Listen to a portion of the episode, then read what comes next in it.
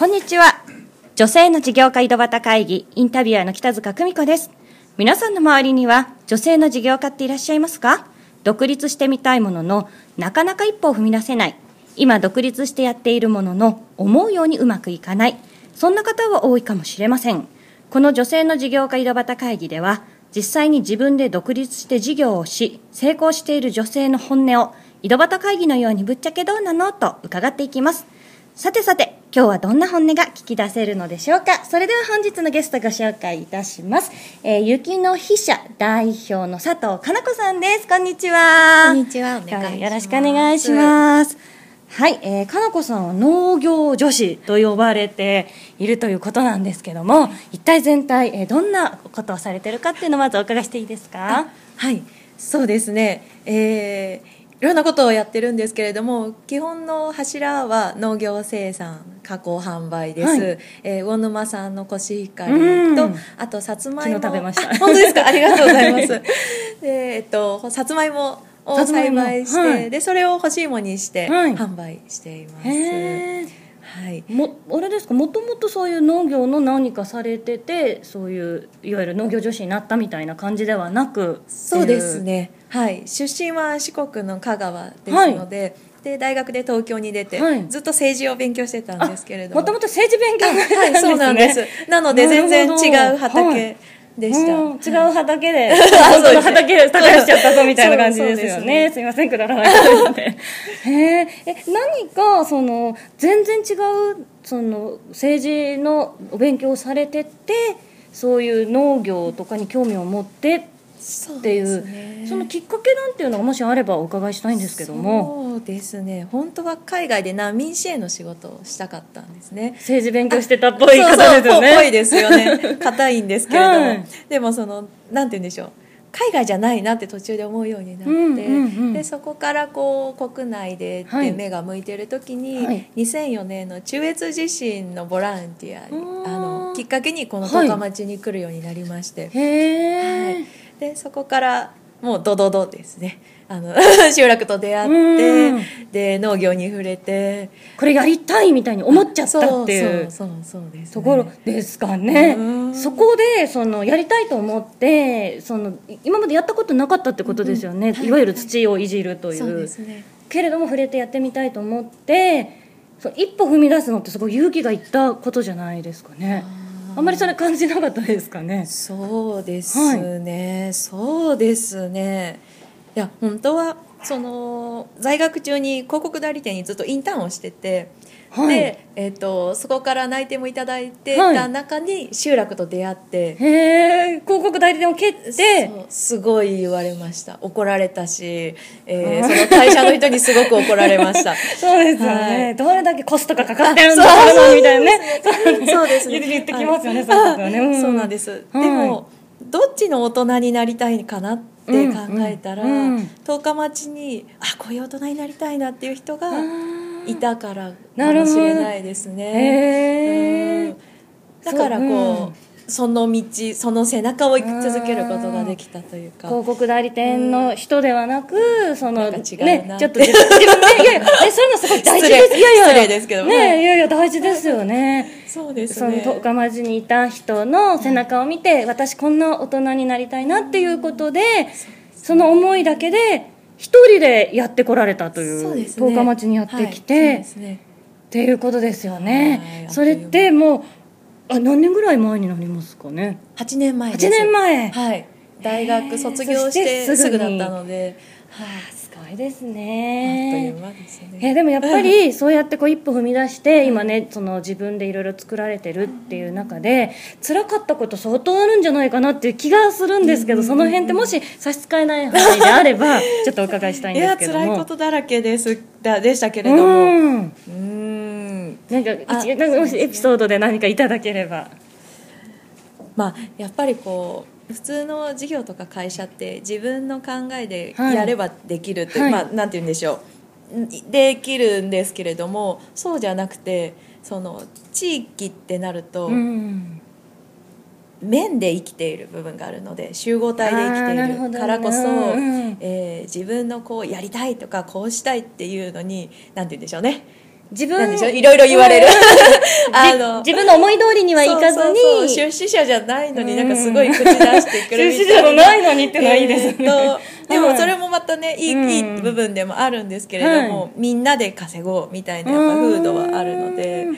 でもまあそうそういうこう難しさはあるかも周りしれないとうまですね。くそうですね。授業やってるのは私だけれども周りとうまく溶そうですね。け込みながら進めていかなきゃいけないみたいな。どちらかというと自分の夢を地域の夢とこう重ねていくという感じですね。でも今うまく重なっていったので、うん。こうしてこう発展をしていってるっていうところですかね。そうかもしれないですね。ねでも確かにそのうん。移住してくる女の子移住女子たちもはい。だんだんとこう私って喋ってたのが私たちはっていうようになるっていうのをやっぱ言ってていや本当にそうだなと。あーえそれは面白いですね、うん。私の夢が私私じゃなくてみんなで。私たちの夢になってるみたいな。すごいなーって。すごい。なんかうん大変だろうなと 思いつつも。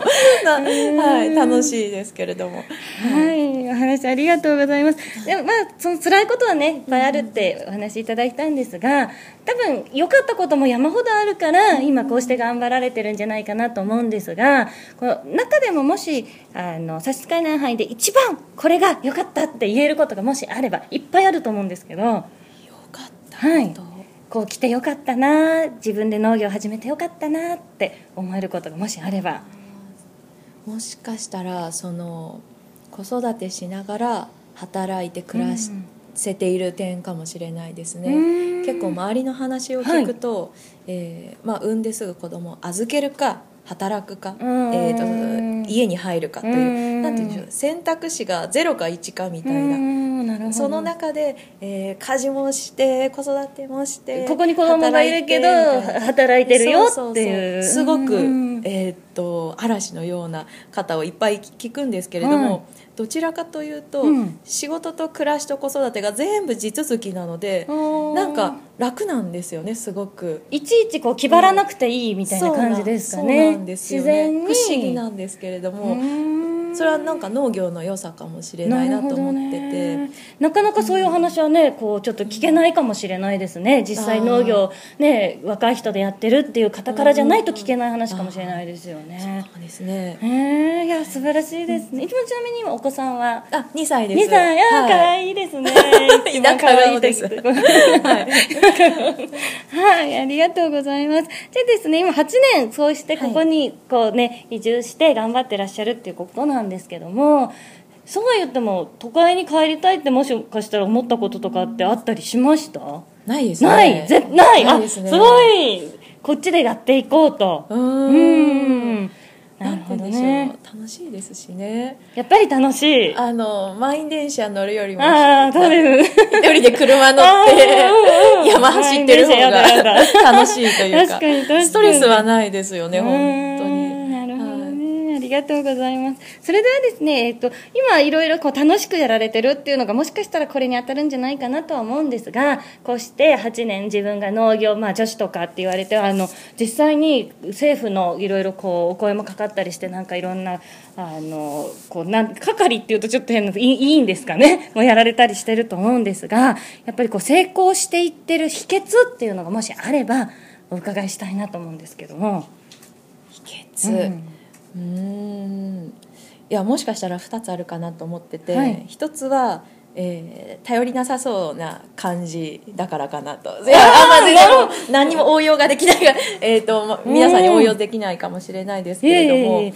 あのーなんて言うんでしょうできなさそうだからいっぱいこう知恵とかうん。力を貸してくれてくださ助けてくれ。る方がいらっしゃってうん。いや本当にそのおかげだなってすごく感じてあるいはこうちょっとああダメだなって思った時にいや大丈夫だよチャレンジしろよって集落の例えば80代の人がうん。電話をいきなりかけてきたりするんですね。すごいですね。なんかこいはつなんか失敗してへこんでるなって思われた時に大丈夫だからみたいな。それそういう声とかすごいこう、うん。あのその力は大きいですし、うん。そうやってなんかこうダメそうに見えたのが良かったのかとも思ったり結構その俺できるぜみたいな人ってすぐ帰っちゃうんですね都会に。やっぱり来るけれども、はい。俺できるぞできるぞってやっても合わないわみたいな。そうそうなんですよ。うーん。うん。その実績をいっぱい引っ提げてくる人はやっぱ嫌われるあー。ですけども。あのうん。うまくいかない方が多いですね。特に男性の移住者の方では。うん。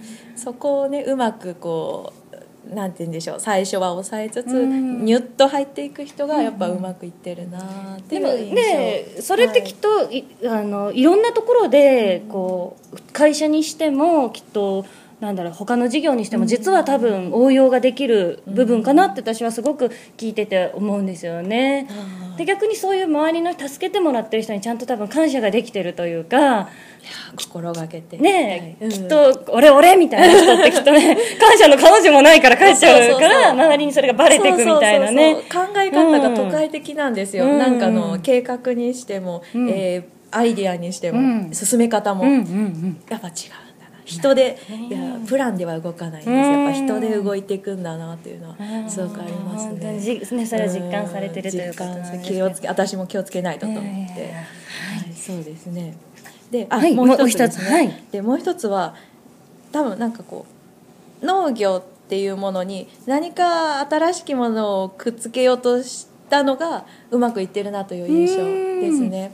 えーまだまだ未開拓の分野ではあるので、はえーそれがどうやったら地域の底上げとともに消化されていくかっていうのを考えると、うんその真っ裸のまだ農業にうん。新しきを掛け合わせていく作業うん。はすごくこうすぐ効果が出てきますね。うん例えばどんな新しきというと例えばで、まあ、移住女子のこう活動もそうでしたし、はい。うん。えーキッズウェアどんなにこううん。洗っても汚れてもいい子供が畑でいい目いっぱい遊べれるウェアなるほど。そうですしあのそうですね。若手の農業者で今あ後でも話が、はい。えー講演で出るんですけれども、えー農業と異業種の掛け合わせどんどん地域プロジェクトいっぱい起こそうぜみたいなチームもすごくうまくいってるし何かそういうこう掛け合わせってみんな好きなんですね。うんうん農業の単体じゃなくって、うん。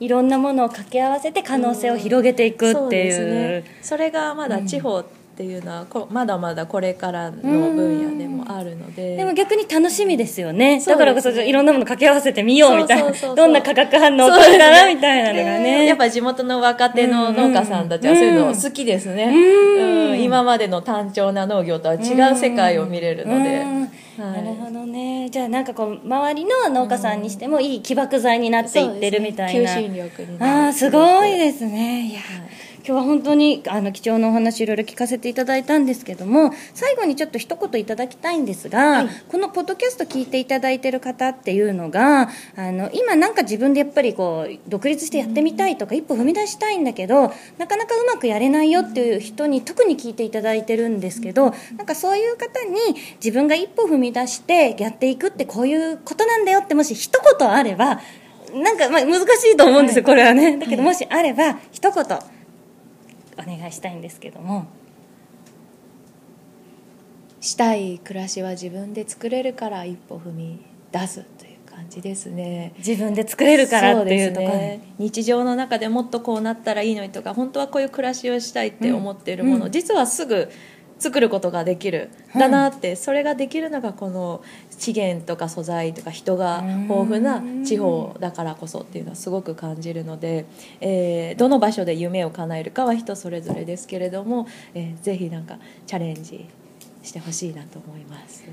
はいとってもいい話今日はありがとうございました、ありがとうございました。はい、えー本日のゲスト、えー雪の飛車、えー代表の佐藤かな子さんでした。え本日も女性の事業家井戸端会議お聞きいただきましてありがとうございます。インタビュアーの北塚久美子でした。